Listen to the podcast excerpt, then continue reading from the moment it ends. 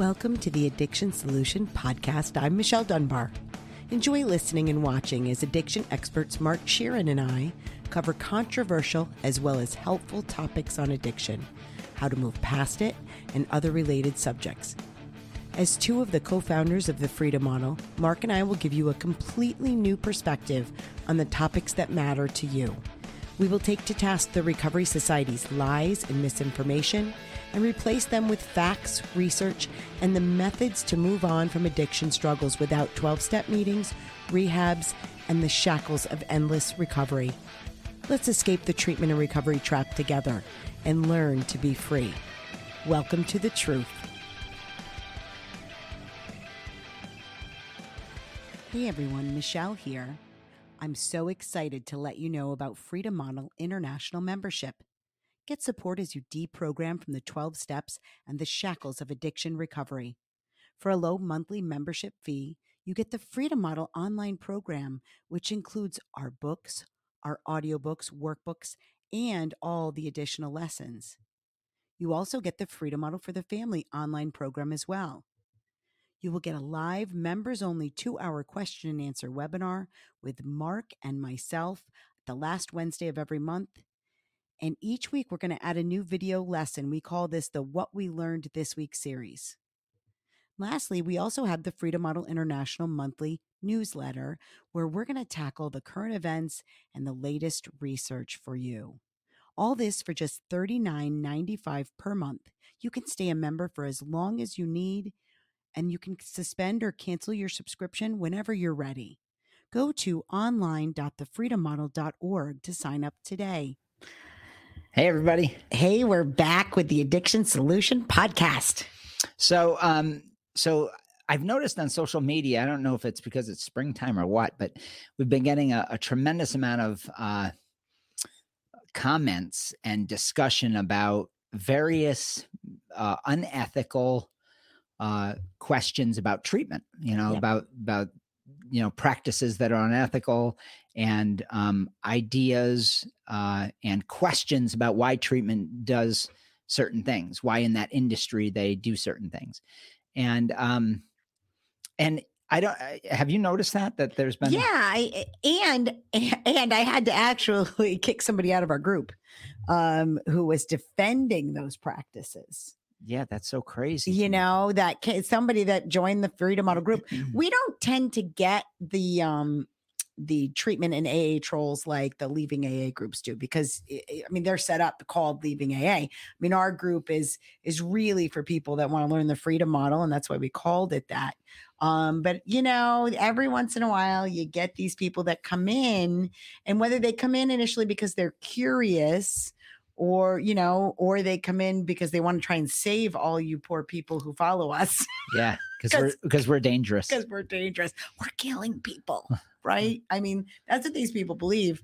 Um, you know, eh, eh, people defend this.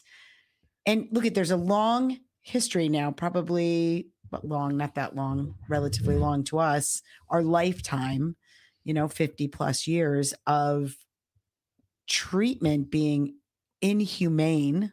Yeah. Eh, addiction treatment being inhumane and abusive. And so what happens today is a lot less than what was happening in the 60s and 70s. I think the overtness, well, I don't know about that. Let's th- think about the patient brokering. Oh, schemes. right. That's that's very recent. You know, if you want to know about that, go to Google and just type in um, the Florida Shuffle and rehab. Yeah. And you will find out why uh, and how. But that was different. Like, that was all about money. That was all about. But, but isn't it always about money? It is about money, but but I think there was an idea in the in the 60s and 70s that I, I think there was an underlying these people need to be controlled because they're sick and they're not they're going to kill themselves. I right? Think, I think that's true, but I think that I think that like Synanon, you know, you look back at uh, that those cults that were involved yeah. in the early therapeutic communities where people were dying left and right, where the government had to come in and and shut them down. Um, some of that, all of that is about power, control, but ultimately it's always about money. in the end every cult even is it's rare that it doesn't have a financial angle to it because they got to keep it running after all and but it's, but it's either about really narcissistic power totalitarianism right Yes, Eh, but but by the leaders, right? By the leaders of it.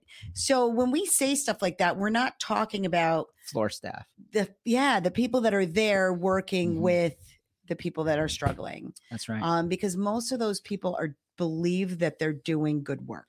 they they know you know if you've worked in a rehab and some of you probably have. A lot of people have that that follow us now. Yeah. Um, I'm sure you know how difficult it is to be on the floor staff and be listening to the rhetoric and knowing, boy, there's something wrong with this and the way they treat the the the patients. You know, um, we don't call them patients at our retreat. We we call them They're guests. guests. Yeah, they're our guests. Um, but we don't do treatment, right? You know, so there's no power struggle when you're instructing somebody and giving them information, and then you allow them to do whatever they want to do. You know, that's the beauty of what we do. But in rehab, the power structure and the hierarchy of power is very well defined. And that is you have the executive staff that runs the place, ultimately owns it, makes all the money. And then you have a certain level of management, and then you have floor staff. And the floor staff is there usually making very little money, working long hours, and dealing with a tremendous amount of disgruntled people because here's here's a practice that we were talking about in our group just this past week why do they take your cell phone away or a Mm. laptop or a tablet Yeah, you're not allowed to bring any of those things. why is that a common practice in rehabilitation and people often want some deep meaning to that but i can tell you exactly why they do that too. you know as somebody who's consulted with rehabs and looked interior And ran our retreats. We had we had larger retreats. We never did that, right but I know exactly why it was done. Yeah. So yeah, we've never taken people's l- communication with the outside world away. You know, uh, it doesn't make any sense to me. Um, but they do it because you would call your your home or your husband or wife or somebody on the outside, and you would leave. You would tell them what's going on. Yeah, you would say these people are crazy, and they're telling me that you know I'm a sick, broken person, and that there's, uh, and also that they're saying I should separate myself from my family, especially if the family drinks at all, or takes drugs at all, even recreationally or moderately, and they would they would divide and conquer. That's part of the whole treatment model is isolating the person and shuffling them into a into a safe space or environment post treatment. Well, the goal of treatment, okay, and I actually just had this conversation with one of our guests here last night because he's been to multiple very expensive treatment programs. Um, and you know, you're told right up front that the goal of treatment is to break you down, to, To- build you back up. to build you back up, break down your ego, right? So the process of doing that is in many cases abusive. So if you have your cell phone and let's say that we know that this happened frequently in rehabs. I don't know if it happens now, but I know it happened 10 years ago. Um they would make you you didn't make your bed that morning and they make you wear a sign yeah. Yeah. all day that Uh, I'm a big fat baby because I won't make my bed or something, yeah. you know, something that is supposed to humiliate you. Yeah, my brother went through um, a couple of TCs back in the day, back in the late 70s, early 80s, and they were still practicing that kind of stuff. They've outlawed a lot of that kind of abuse um, in some states, but there are places that still practice that kind of humiliation. It's a little more subversive, you know, it's a little less overt. Um, but in those days, they did. You wear a sign. In in his case, he he wasn't allowed to wear any expensive clothes. So he had to go to the Salvation Army, get bums clothes, as they put it, bums clothes, and become a bum for ego deflation. Now, he, what's so crazy about this is the ego deflation at depth argument came out of Bill Wilson and Dr. Silkworth's uh, fantasy in 1935. Um, uh, that this is what alcohol. This is what it requires. Yeah, and and what that what that is, that's a cult tactic. That's we're going to strip you of your of your identity so that you become an alcoholic, so that your identity then becomes I I am a member of AA, right? And you no longer are an individual a person Right. that's capable of moving on as an autonomous thinking person, a critical thinking person. So a lot of these tactics are all about making you a homogenous sort of being that is subservient to rehab, three quarter house, transitional living, and then whatever your post, you know, care plan is. I want you to think of the irony of this that Bill Wilson came up with it because that he never did that. His ego is the reason that AA is what it is today. Right. That's a classic cult leader. Yeah, mm-hmm. exactly. Like the rules didn't actually apply to him, Right. even though he was like, this is necessary for you to stop your addiction, right? It's necessary for you to stop thinking for yourself. It's necessary for you to to stop thinking of the future. You know, I and so all the things, it was interesting because our guest, who's only been here less than a week, you know, said this is he this is the most amazing thing because the things that I was told that I shouldn't be thinking of and shouldn't be doing, you guys are the opposite. You're saying to me, "Well, no, you should be thinking of the things that make you happy and what makes life worth living. and how to move forward with your life and expand your thinking and think critically and debate and yeah. yeah yeah it's the opposite. yeah It's like like you can't there's no way to solve a substance use problem without thinking critically. Yeah It can't be so, done. so here's here's uh, another tenet of aa and treatment and that is that self-knowledge availed us Mm. nothing and self-knowledge is not the answer these are those are two quotes from bill wilson's books and from him uh, himself and so self-knowledge is not the answer self-knowledge is the answer it's literally the It's answer the only answer. it's the answer to life it's the it's the answer to to critically thinking through problems and coming up with solutions that can make sense for you as an individual. There is no other way no. unless you're part of a cult and you're giving that right the right of your own free will and you're handing it to another entity another group of people and saying think for me. Think for me. You know and most people when they enter aa they don't know that that's what they're doing. No. Until they're in for a little while and most people within 30 days go uh-uh Yeah. yeah the something's really really Yeah, more than half don't here. go back. right They're done. Right after by 30 days, they're done. And then at by the end of the year, it's 95% are done. yeah so They- only they don't do it. so only five out of a hundred people that attend aa will will stay more than a year which is why aa is so dependent on the treatment industry to constantly be feeding bodies into that, or else they can't get the dollar in the basket in mass and they can't sell their books and then they can't regurgitate that back into the treatment system. So it's this amazingly symbiotic, destructive relationship. It's called the revolving door policy of rehabs, and it just keeps regurgitating human beings like a factory. And AA needs that. And Bill Wilson set it up that way. He was remarkably good at setting up his his cult in our culture. It's Right. it's been mainstream now. It's part of what we do to people. And uh, it's flat out wrong, though. And you know. so when you go into a treatment program, that's really what you're signing up for. You're signing up when you go into an addiction treatment program, you're signing up for the ego deflation, the massive ego deflation, and however they have to do that with you. And if you're somebody like Mark and I, where that was that was not okay. Yeah, I, we we were we were independent thinkers, right? You know, we just were question. I questioned everything, and I was argumentative, and I could be difficult, and um, I I just if things didn't make sense to me, they just I wasn't I I needed to understand. yeah, yeah. So let's go back to the phone thing because it's such a, a good example. I want to reiterate. So they take your cell phone away, they take your communication away. Yes. N- nothing good can happen from that because what happens is they've now isolated you completely from the outside world. And why would they need to do that? Well, the implication is that you're too weak to not call your drug dealer for drugs. You're too weak to uh, Which somebody said that guy that I removed from the group said that he's like, you know, you need to be, you know, locked up and not have contact, eh, or else you're going to do that. You know. So, so what that says, the implication there, which is another falsity, is that you have a weakness problem Right. and that you can't stop yourself from from calling up the drug dealer. Now, here's what's interesting: for 32 years, and and not for the full 32 years, but since cell phones have existed for 25 of those 32 years, um, we didn't take cell phones away. Nope.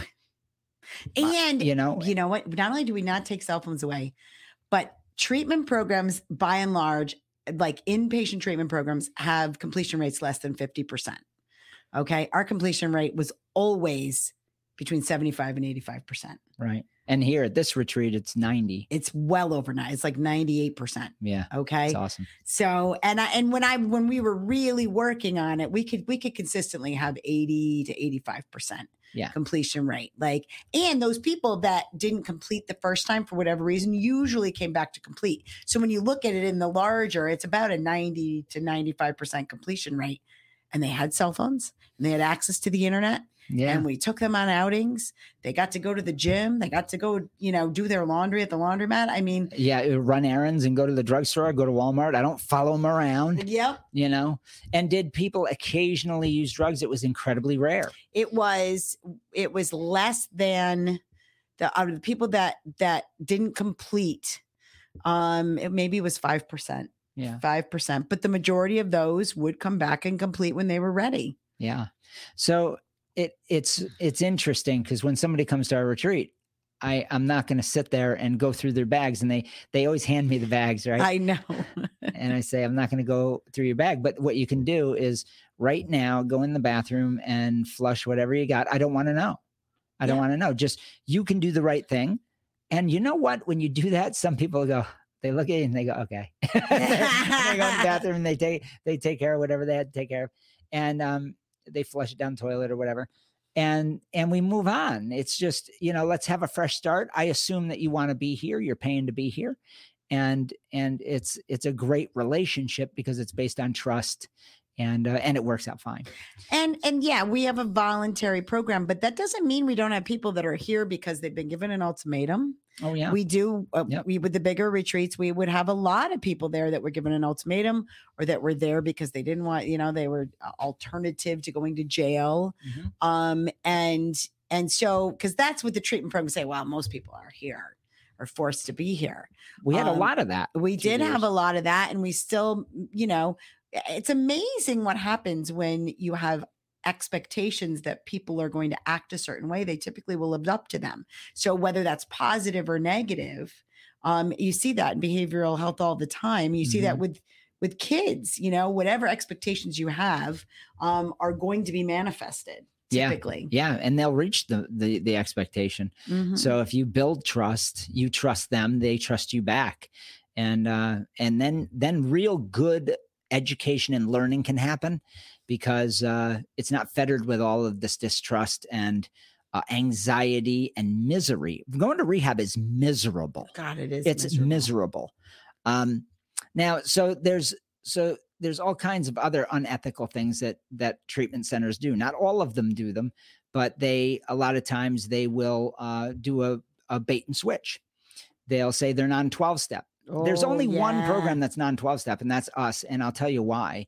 Because we don't equivocate. We don't we don't play both sides of the fence. We we never use the word disorder, disease, because you don't have either.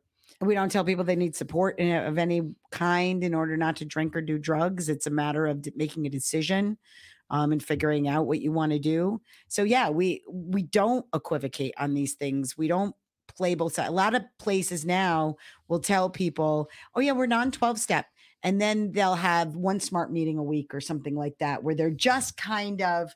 But if there's no smart meetings, then you still got to go to twelve step meetings. Right. Or and then they have an aftercare plan where they hook you up with uh, meetings and And, and, a they say sponsor and a and- sponsor and you know so so what's cooked into that is that you're out of control, which is a lie, which is disease in different clothing. Because if you actually are compelled to use a substance past your free will and you have no control, well, guess what? That's a disease, folks. I mean that that's what a disease Yeah. is. That's what like cancer, you have no control over what's happening in your body, you know. So um so what they do is they play this weird semantics game, but it's not semantics. It's it's real. They are playing both sides of the fence. Now I'll tell you why they do that. It's because they want the insurance dollars because they still have to they have to get a diagnostic code for disease and disorder in order to get paid. And then what they'll do in a lot of these cases is they'll also bill you privately for the non 12 step portion. And so Hmm. all of a sudden now they're getting double paid. Also, another unethical thing they do is they double your bill when you get there. Mhm. That's a Yeah, common you're- practice. you're told up front what oh it's going to cost you this much but um it ends up you know costing you 20% more 50% more i mean all of a sudden or they they they rope you into staying you know there's a lot of people will come here and they'll be like it's just 4 weeks it's just four weeks. Come to the retreat, and I'll be like, "Yeah, four weeks. You'll well, you're going to be finished in four weeks." And they'll be like, "Oh, but you're going to tell me I need to stay longer once I'm there." And I'm like, "Mm, "No." Yeah. that that's somebody that's been to a bunch of rehabs. Yep. I remember another. Here's another thing that rehabs do. Um, way back in probably 1994, 93 or 94, I trained some uh, state investigators, and I trained them on how to be a drunk, right? Because these people weren't drinkers, and and they were they were straight up guys and women, and they had to go into a rehab and go to outpatient, and some of them went inpatient. And then what they did is they would skip classes they would i call them classes they would skip sessions and and counseling and see if medicaid continued to get billed and actually it, it ended up shutting down five rehabs here in the local area because it was all medicaid fraud. So so there's a, a huge amount of medicaid fraud that happens where you get people in this tied up with probation or whatever and they they're going to an outpatient clinic. They don't go to their sessions but they have a doctor signing off as if they did and they just forge signatures and they're getting just paid medicaid dollars uh, constantly. So that was something that i was involved with. That was fun that was that, that was kind of cool training all those people but um I'm sure that still goes on today. oh yeah yeah Uh, you know they do sort of a sting operation like that and it, it cleans the the that area up for a number of years and then slowly the the the easy money Yeah, third party payers. yeah, it's just easy money, you know, and that's one thing we've avoided for 32 years. We don't take any third party reimbursement. We don't do any of that stuff because it it just makes it and we don't even we don't even take, you know, uh, a lot of donations at this point, you know, because all our research stays completely unbiased. Yeah. Yeah. independent. You know, we had opportunities to get different grants and things like Yeah. that. But inevitably, eh, you know, th- there is a very strong push to keep addiction treatment exactly as it is because it is, you know, a 40 plus billion dollar business in this country. And there is so much. I mean, there's government agencies wrapped up in it, um, many government agencies wrapped up in it. There is so much money to be made um, that it it attracts the worst of the worst. Yeah. Yeah. And so years ago, here's something that that happened when the patient brokering thing took off. And what that is is Mm-hmm. um, you had these call centers that would advertise on the internet as a as a treatment center and they really weren't a treatment center. What they were they were just a call center and they had a whole bunch of rehabs that were bidding for the call center calls and whoever was the highest bidder is who would get the customer. Now the customer didn't know that. They thought they were contacting you know the Cleve- Somebody that was going to help them. yeah the, or or the cleveland rehab or Right. something right? And actually it was just a call center.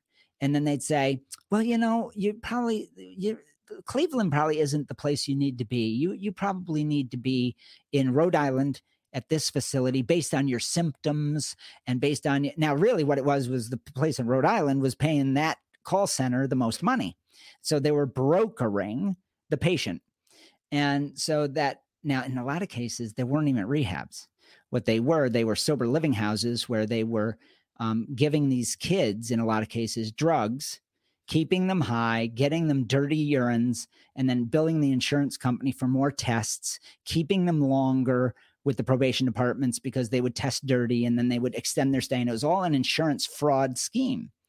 And in some cases they had prostitution rings and Mhm. prostituting the, these young people um, and that was heavy in florida and california huge it's huge business. And it was tragic sad and kids were dying left and right of overdoses in these places. So you can look it up. It's it's all over the web.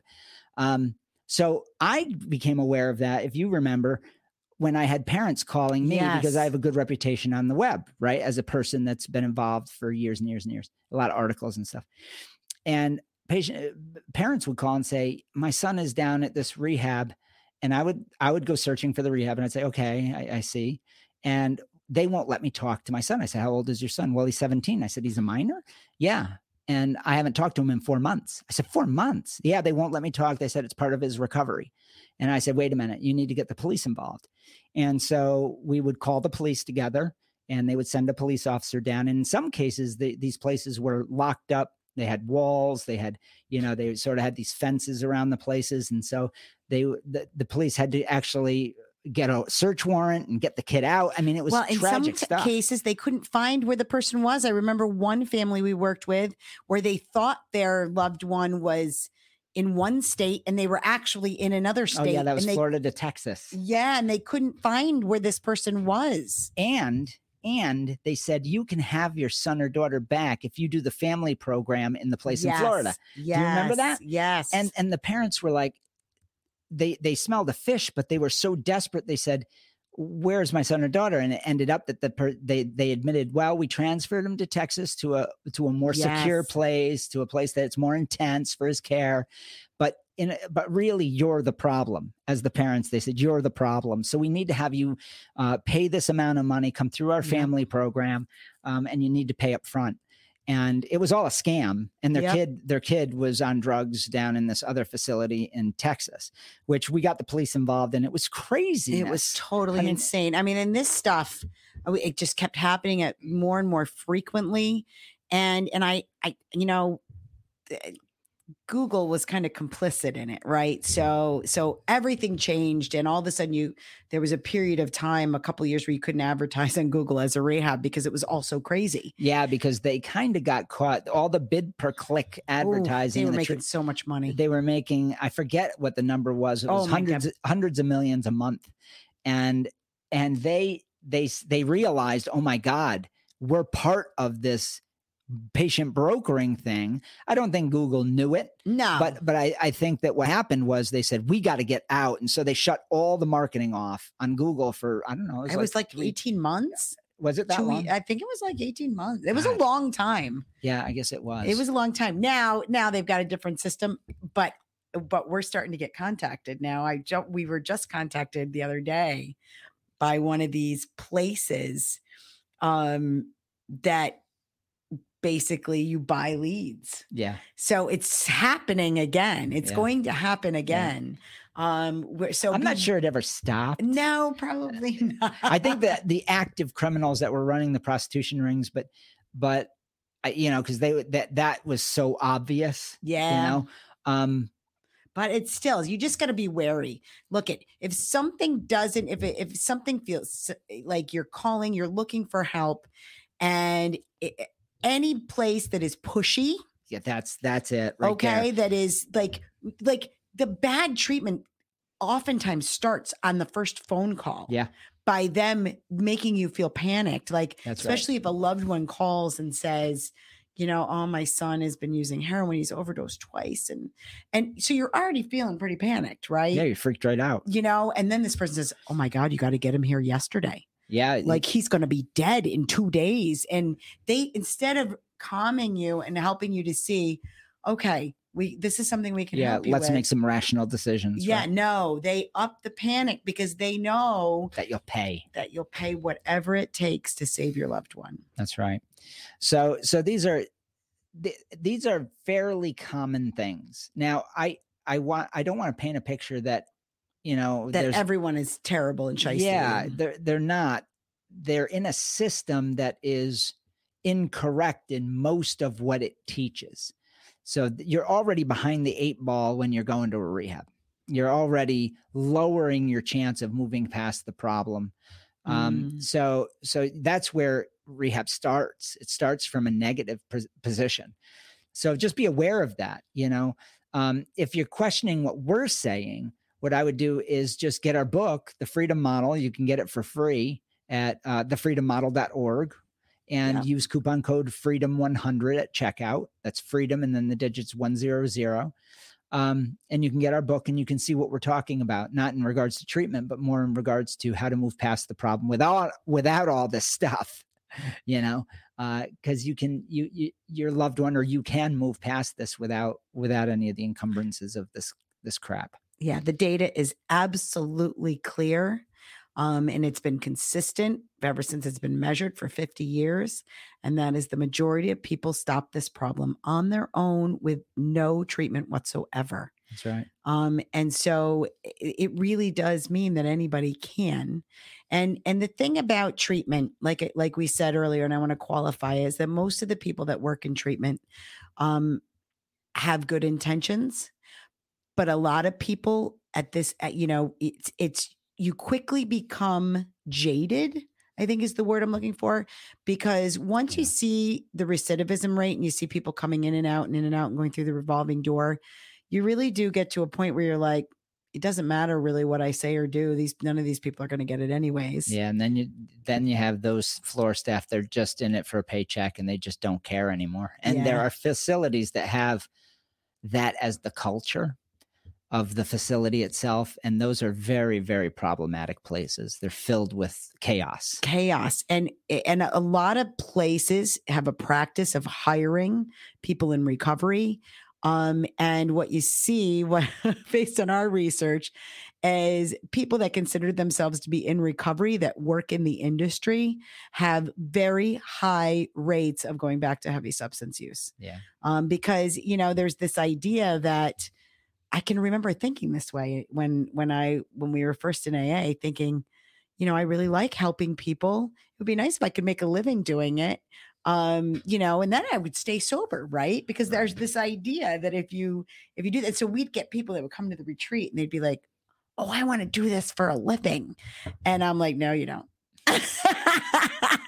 no, well, it, it's such a strange thing too, because it's really about keeping tied to your drug use. Yes. Keep, not making the changes you need to make in your not life. Growing up. Yeah. Yeah. You not know? moving past the problem adequately and just moving on with your life. So people will stay tied to the industry uh, as a way to avoid changing. Yes. Frankly. Yes. But also avoiding getting high by distracting themselves with with this idea that you have to help, help somebody. Yeah. And um, and it turns out you don't have to do that at all. Um, as a matter of fact, people that don't do that move on with their lives and just we saw that very clearly. Yeah. You know, the people that would just come to the program, leave and move on with their lives did great. Yeah, they did. But you know, by, by long ways they did great. And and the people that stayed tied to it, it became their prison. Yep because self-created prison. Yeah, you think, oh, I need to do this in order to stay sober myself, and no, you don't. That's right. Not at all.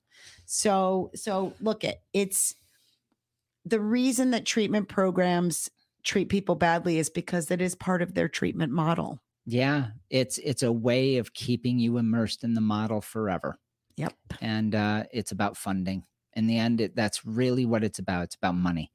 And uh, when you boil it all down, if there wasn't a lot of money to be made, none of this would have lasted no. the last 80 years. That's for sure. It wouldn't have. That's so sure. so avoid the abuse. Um, if you're talking to a program, what Michelle said, and and they're uh, pushy, they're heightening the panic. They're saying you have to do this, this, or this when they use those terms, um, and uh, and you feel something in your gut, more fear, that's the wrong place. There, there, that's the litmus test for avoiding that. Yep, absolutely. So, if you want to talk to someone here, you can always call us at 888 424 2626. We always have hopeful news for you when we're talking to you. We will help you find a solution. Um, don't forget to sign up for if you feel like you want or need it, you want low cost access to our online program, you can go to the Freedom Model International membership and you can get there at online.thefreedommodel.org. It has some wonderful um, benefits for being a member and it's $39.95 a month. And and just so you know, when she says benefits, she's understating the fact that you get our entire Freedom Model online program, which teaches the entire Freedom Model and video tutorials with me and Michelle. You get the Freedom Model online program, which also is me and Michelle doing video tutorials teaching you that, how the family can help. Um, and you get a newsletter, you get uh, live two hour uh, question and answer session every month. You get uh, four new lessons a month from our instructors. And uh, and I want to tell you that that live two hour question and answer is a class with us.